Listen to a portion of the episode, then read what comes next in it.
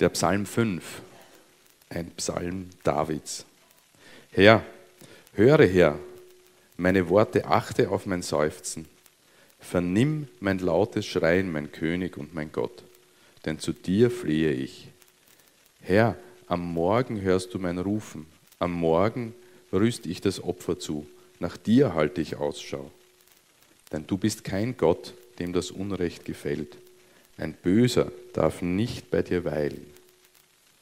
Nicht bestehen die Stolzen vor deinen Augen. Du hassest alle, die Unrecht tun. Du lässt die Lügner zugrunde gehen. Mörder und Betrüger sind dem Herrn ein Gräuel. Ich aber darf dein Haus betreten, dank deiner großen Güte. Ich werfe mich nieder in Ehrfurcht vor deinem heiligen Tempel. Herr, leite mich in deiner Gerechtigkeit, meinen Feinden zum Trotz ebne deinen Weg vor mir. Denn aus ihrem Mund kommt kein wahres Wort. Ihr Inneres ist voll Verderben. Ihre Kehle ist ein offenes Grab. Aalglatt ist ihre Zunge. Gott, lass sie dafür büßen. Sie sollen fallen durch ihre eigenen Ränke. Verstoße sie wegen ihrer vielen Verbrechen, denn sie empörten sich gegen mich. Doch alle sollen sich freuen, die auf dich vertrauen und sollen immerfort jubeln. Beschütze sie und sie werden jauchzen über dich, die deinen Namen lieben. Denn du, Herr, segnest den Gerechten. Wie mit einem Schild deckst du ihn mit Gnade.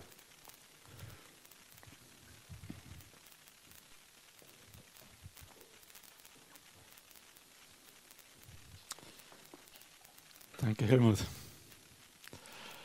Was ist gerecht? Die Frage wurde schon gestellt. Ne? Ist es gerecht, dass ich von meinem ehrlich verdienten Einkommen bis zu 42 Prozent Steuern an den Finanzminister abführen muss. Wenn du politisch eher rechts stehst, wirst du sagen, nie und nimmer. Das ist staatlicher Diebstahl. Ist es gerecht, dass das reichste Prozent der Österreicher mindestens zehnmal so viel, so viel verdient wie ich? Leisten die wirklich so viel? Nicht? Arbeiten die wirklich so viel mehr? Eher nicht. Ne? In diesen Größenordnungen spielt dann eher geerbtes Vermögen eine Rolle, von dem sie leben. Wenn du politisch eher links stehst, dann wirst du sagen, die sollen viel mehr beitragen zu den Aufgaben der Gesellschaft. Beide Seiten berufen sich auf Gerechtigkeit. Beide Seiten haben in gewisser Weise Recht. Beide Seiten sehen aber auch nur einen Teil der Wahrheit. Wie würde ein gerechtes Steuersystem aussehen? Ich weiß es nicht. Und dabei ist das noch eine relativ unschwierige Frage. Ne? Wie sieht es mit größeren Konflikten aus? Wie würde eine gerechte Lösung für den Kosovo-Konflikt aussehen? Eine, die den berechtigten Ansprüchen beider Seiten gerecht wird oder gar für den Israel-Palästina-Konflikt. Wie würde eine Lösung aussehen, die niemandem schweres Unrecht tut? Ich weiß es nicht.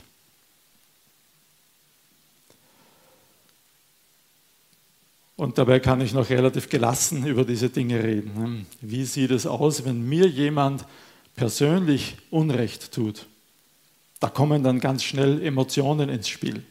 Da braucht es nicht viel und in mir entstehen Gedanken, die ich euch nur sehr ungern erzählen würde. Wenn jemand gar existenziell in Gefahr ist durch Menschen, die ihm vielleicht sogar nahestehen, was für Gefühle entstehen da in einem Menschen? Was, wie, wie sieht der Ruf nach, nach Vergeltung, nach Rache aus? Wir haben gerade einen Psalm gehört, der von David stammt und der wohl in so einer Situation entstanden ist. Wir wissen nicht genau, was die Situation war, aber David war mehrmals in Lagen, wo auch Leute, die ihm eigentlich nahe standen, ihm nach dem Leben trachteten. Und er empfindet das als ein extremes Unrecht. Er sieht sich in dieser Notlage und ja, er ruft zu Gott um Hilfe Gut, das ist noch verständlich, da können wir noch gut mit. Ja, Herr, hilf mir in meiner Notlage. aber er ruft auch um Bestrafung für seine Gegner. Ja, dieser Vers 11, der ist so einer, der hier hervorsticht. Gott, lass sie büßen, sie sollen fallen durch ihre eigene Ränke. Verstoße sie wegen ihrer vielen Verbrechen. Das ist jetzt etwas, wo wir uns nicht so ganz wohlfühlen dabei. Der Vers schafft es nicht auf die Kalenderblätter und auf die Spruchkarten. Es hat mir auch noch selten jemand so einen Brief geschrieben oder einen, E-Mail und sagt, ich grüße dich herzlich mit Psalm 5, Vers 11. Wäre interessant, was man dann damit machen würde. Sogar in den Gottesdiensten, ja, ich kann mich nicht erinnern, dass wir jemals so einen, einen Rachepsalm zum Thema eines Gottesdienstes gehabt haben. Vielleicht ist meine Erinnerung schlecht, vielleicht ist es Zufall. Wir weichen diesen Dingen eher aus. Es passt nicht so ganz in das Bild, das wir von Gott haben möchten. Wir möchten gern einen liebevoll liebenden Gott haben. Ja, und wir wissen aus der Bibel, Gott ist Liebe. Aber einen strafenden, einen zornigen Gott, der passt nicht so ganz in unsere, zu unserem Zeitgeist, der passt nicht dazu, wie wir Gott sehen möchten. Wobei ich fast ein bisschen das Gefühl habe, dass das durch den Ukraine-Krieg ein wenig ins Wanken kommt. Da passiert so himmelschreiendes Unrecht, dass ich den Eindruck habe, dass viele Menschen plötzlich wieder etwas anfangen könnten mit einem zornigen Gott, einem Gott, der dreinschlägt, einem Gott, der sagt, so nicht. Vielleicht ändert sich da auch ein bisschen etwas. In Wirklichkeit, wenn man es durchdenkt, kann es keinen Gott der Liebe geben, der nicht auch zornig ist. Wenn Gott die Menschen wirklich liebt, wie muss er dann empfinden gegenüber allen und allem, was den Menschen so schweres Unrecht zufügt? Muss er nicht zornig sein auf Menschen, die andere ermorden, vergewaltigen, vertreiben, ihnen alles wegnehmen, alles zerstören, was da ist? Was wäre das für ein Gott der Liebe, der sich den Ukraine-Krieg ansieht und sagt, Mensch, ich habe sie gern, die Leutchen. Sind sie nicht toll? Die Ukrainer verteidigen sich gegen einen übermächtigen Feind und wünscht sind die tapfer. Ich mag sie. Aber die Russen sind eigentlich auch cool, nicht wahr? Die, die scheren sich nichts um das, was die Weltöffentlichkeit von ihnen denkt. Die möchten das haben und reiten da ein. Ich habe sie lieb, ich habe sie alle gern, nicht wahr? Was wäre das für ein Gott? muss ein Gott, der dieses Unrecht sieht und die Menschen liebt, muss der nicht zornig sein, muss er nicht furchtbar zornig sein auf Menschen, die das Recht anderer mit Füßen treten. Ich bin sicher, Gott ist zornig. Aber Gott schlägt auch nicht sofort drein. Gott ist nicht so ein jähzorniger Blitzeschleuderer wie der griechische Göttervater Zeus, der irgendwann explodiert und dann puff und weg mit dir. Wäre Gott so, ich wäre nicht mehr da. Ich weiß nicht, wer noch da sitzen würde. Wäre Gott so wie Zeus. Es wäre nicht gut für uns. Ich bin dankbar, dass er nicht so ist. Aber ich bin sicher, dass er zornig ist, dass er oft zornig ist, zu Recht zornig ist. Miroslav Wolf ist ein, ein Theologe aus Kroatien, der im ehemaligen Jugoslawien aufgewachsen ist und damals schon in seiner Kindheit als Christ oft benachteiligt wurde. Und dann kam der Kroatienkrieg und er musste flüchten und erlebte das irgendwie aus seinem Fluchtort, ich glaube in Slowenien oder so, mit, wie in seiner Stadt Menschen umgebracht wurden, die Stadt zerstört wurde. Und er hat am eigenen Leib erfahren, was das mit einem tut, was das für Gefühle erweckt, welche Rachegedanken ihm gekommen sind, ihm als Christ. Und er hat als Theologe sehr viel darüber nachgedacht, wie das jetzt ist mit, einem, mit Gerechtigkeit, mit einem zornigen Gott. Und er kam zu dem Schluss, mit einem Gott, der nur Liebe ist und nicht Zorn, kann man nur etwas anfangen, wenn man irgendwo im reichen Westen sitzt, in einem gemütlichen Häuschen mit Garten und so und sich eigentlich gar nicht viel damit beschäftigt, mit dem, was in der Welt draußen ist. Wenn man erlebt, was Menschen einander antun, wenn man erlebt, was für Unrecht passiert in der Welt, dann kann man mit einem Gott, der nicht zornig ist, gar nichts anfangen. Dabei war er sich sehr wohl bewusst, dass die Grenze zwischen Gut und Böse nicht so zwischen Völkern verläuft. Ja, nicht hier sind die Serben und dort sind die Kroaten und die einen sind gut und die anderen sind böse. Gut und Böse gibt es auf beiden Seiten. Und das hat mich besonders beeindruckt, wie Viktor Frankl das aus dem Konzentrationslager berichtet. Frisch heraus hat er ganz deutlich gesagt, nein, es ist nicht so, dass die Aufseher immer die Bösen waren und die Häftlinge die Guten. Es gab Aufseher, die ihr Bestes versucht haben, Menschen zu helfen. Und es gab unter den Häftlingen im Konzentrationslager Kapos, die schlimmer waren als jeder Aufseher. Die Grenze verläuft nicht so klar zwischen den Gruppen, was natürlich nicht heißt, dass immer alle gleich Recht haben.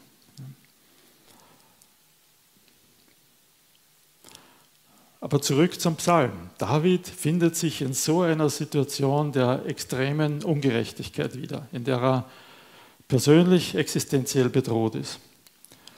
Und er schreit nicht nur nach Hilfe, er schreit nach Rache. Darf er das?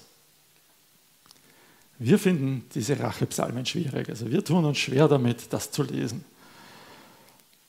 Eine andere Frage, wie geht es einem verfolgten Christen? Wie geht es einem Christen, der Unrecht erlebt von der Obrigkeit, von seiner Familie, wird es für so einen nicht ein Trost sein, ein Zuflucht sein, zu sehen, dass auch in den Psalmen diese Gedanken da sind, die in ihm hochkommen, dass diese menschlichen Gefühle, die nur zu verständlich sind, sich in der Bibel wiederfinden, dass sie da ein Echo haben von dem, was in ihnen selbst vorgeht.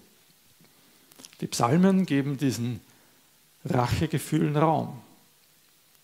Eigentlich tut es sogar die Offenbarung zum Beispiel. Ne? Ich, ähm, ist mir neulich aufgefallen, Offenbarung 6, da sehen wir die, die edelsten Christen, die es je geben wird, die, die die endzeitliche Verfolgung erleben. Und Johannes sieht sie in einer himmlischen Vision, wie sie dastehen und sagen, Gott, wann wirst du endlich unser Blut rächen an denen, die uns so viel Unrecht getan haben?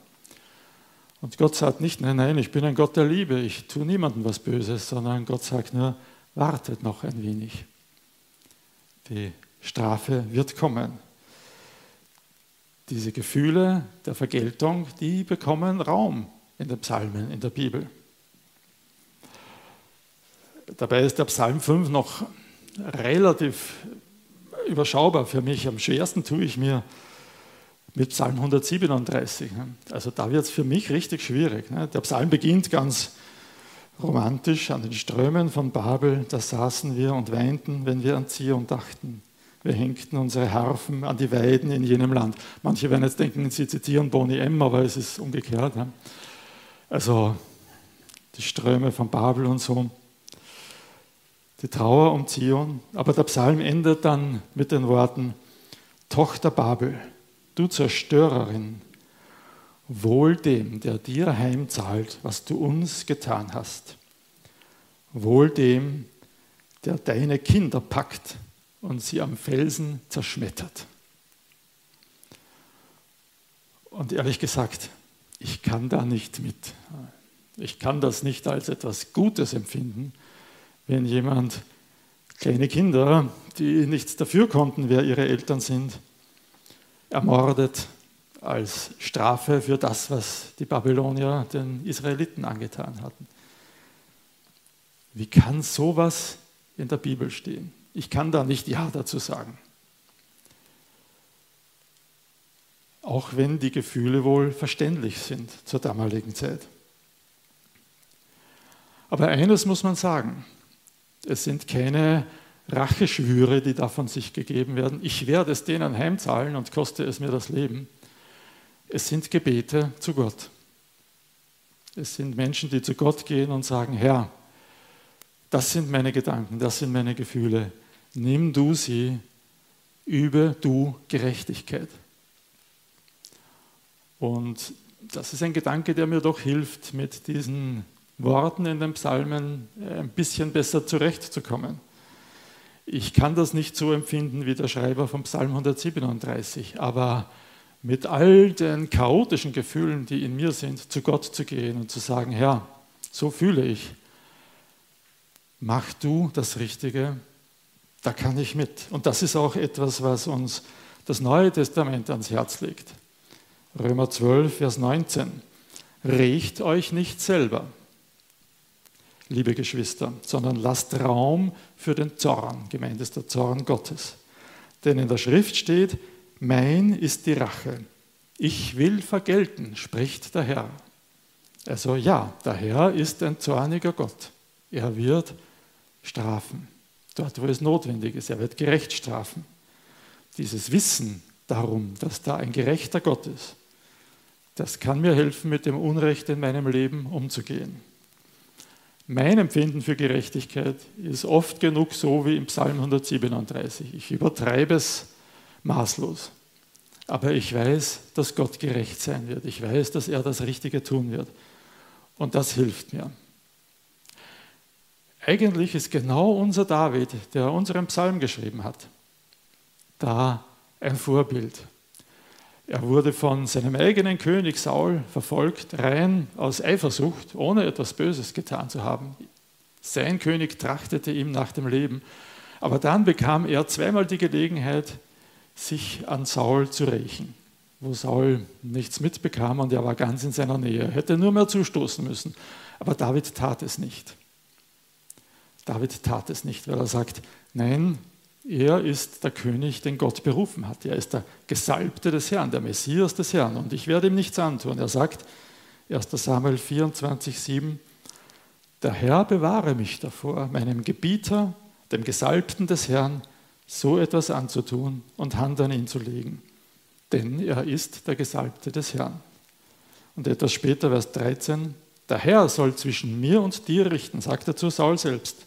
Der Herr soll mich an dir rächen, aber meine Hand wird dich nicht anrühren. Also David weiß, dass Gott gerecht sein wird und dieses Wissen hilft ihm zu sagen, ich werde das nicht selber tun. Ich habe nicht das Recht, Hand an den Gesalbten Gottes zu legen. Und dabei war David kein Pazifist. Ja, er hat viele schwere Kriege geführt und viele Leben am Gewissen. Aber Saul hat, er Saul hat er verschont, weil er wusste, er ist der König, den Gott berufen hat.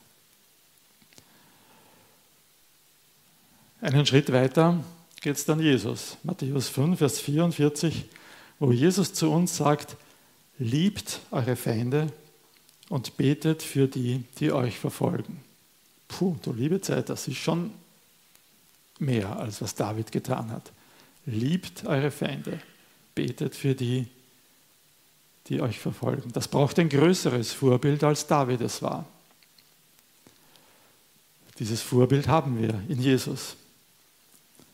Niemand hat Gottes Liebe je mehr vorgelebt als unser Herr Jesus. Niemandem ist auch je so schweres Unrecht zugefügt worden wie unserem Herrn Jesus. Aber Jesus hat genau das getan. Er hat die Strafe dem Vater überlassen. Nein, er hat sogar für seine Mörder gebetet und gesagt, rechne ihnen diese Sünde nicht an. Noch mehr sogar, er hat diesen gerechten Zorn Gottes, der uns gilt, auf sich genommen. Er hat sich zwischen Gott und uns gestellt. Er hat den Blitz den Zornesblitz Gottes für uns abgefangen. Wenn Gott einfach nur gerecht wäre, wenn er seinen Zorn irgendwann ausleben würde, dann würde es mich nicht mehr geben und dich wahrscheinlich auch nicht. Aber Jesus hat sich dazwischen gestellt. In uns schreit es manchmal nach Rache, so wie David das in diesem Psalm tut. Und ja, das ist verständlich. Aber wir wissen um einen gerechten Gott und wir wissen um Jesus, der den Zorn, der auf uns gerichtet war, von uns weggenommen hat. Und das soll unser Herz verändern. Das kann unser Herz weich machen das kann diese Rachegefühle, die in uns sind, mildern. indem wir sagen, ja Jesus, du hast mir vergeben.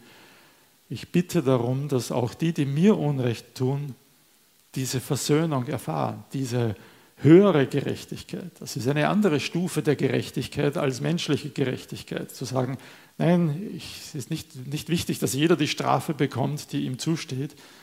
Das Wichtige ist, dass alle mit Gott in Versöhnung kommen, dass alle diese, sich diese Gerechtigkeit von Gott schenken lassen können durch Jesus. Das ist ein schwieriger Weg, so zu fühlen, so zu empfinden. Ja, meine Gedanken der Vergeltung so umzulenken, auf eine höhere Ebene zu bringen. Und da sind sicher viele Gebete dazwischen, die so ähnlich klingen wie unser Psalm 5, was ja auch in Ordnung ist. Aber das Ziel, der Weg muss es sein, dass wir diese höhere Gerechtigkeit uns aneignen, die darin besteht, Jesus hat den Zorn Gottes auf sich genommen, für uns und für möglichst viele andere Menschen mögen doch so viele wie möglich diese Gerechtigkeit in Jesus erleben. Das ist die höchste Stufe, die möglich ist.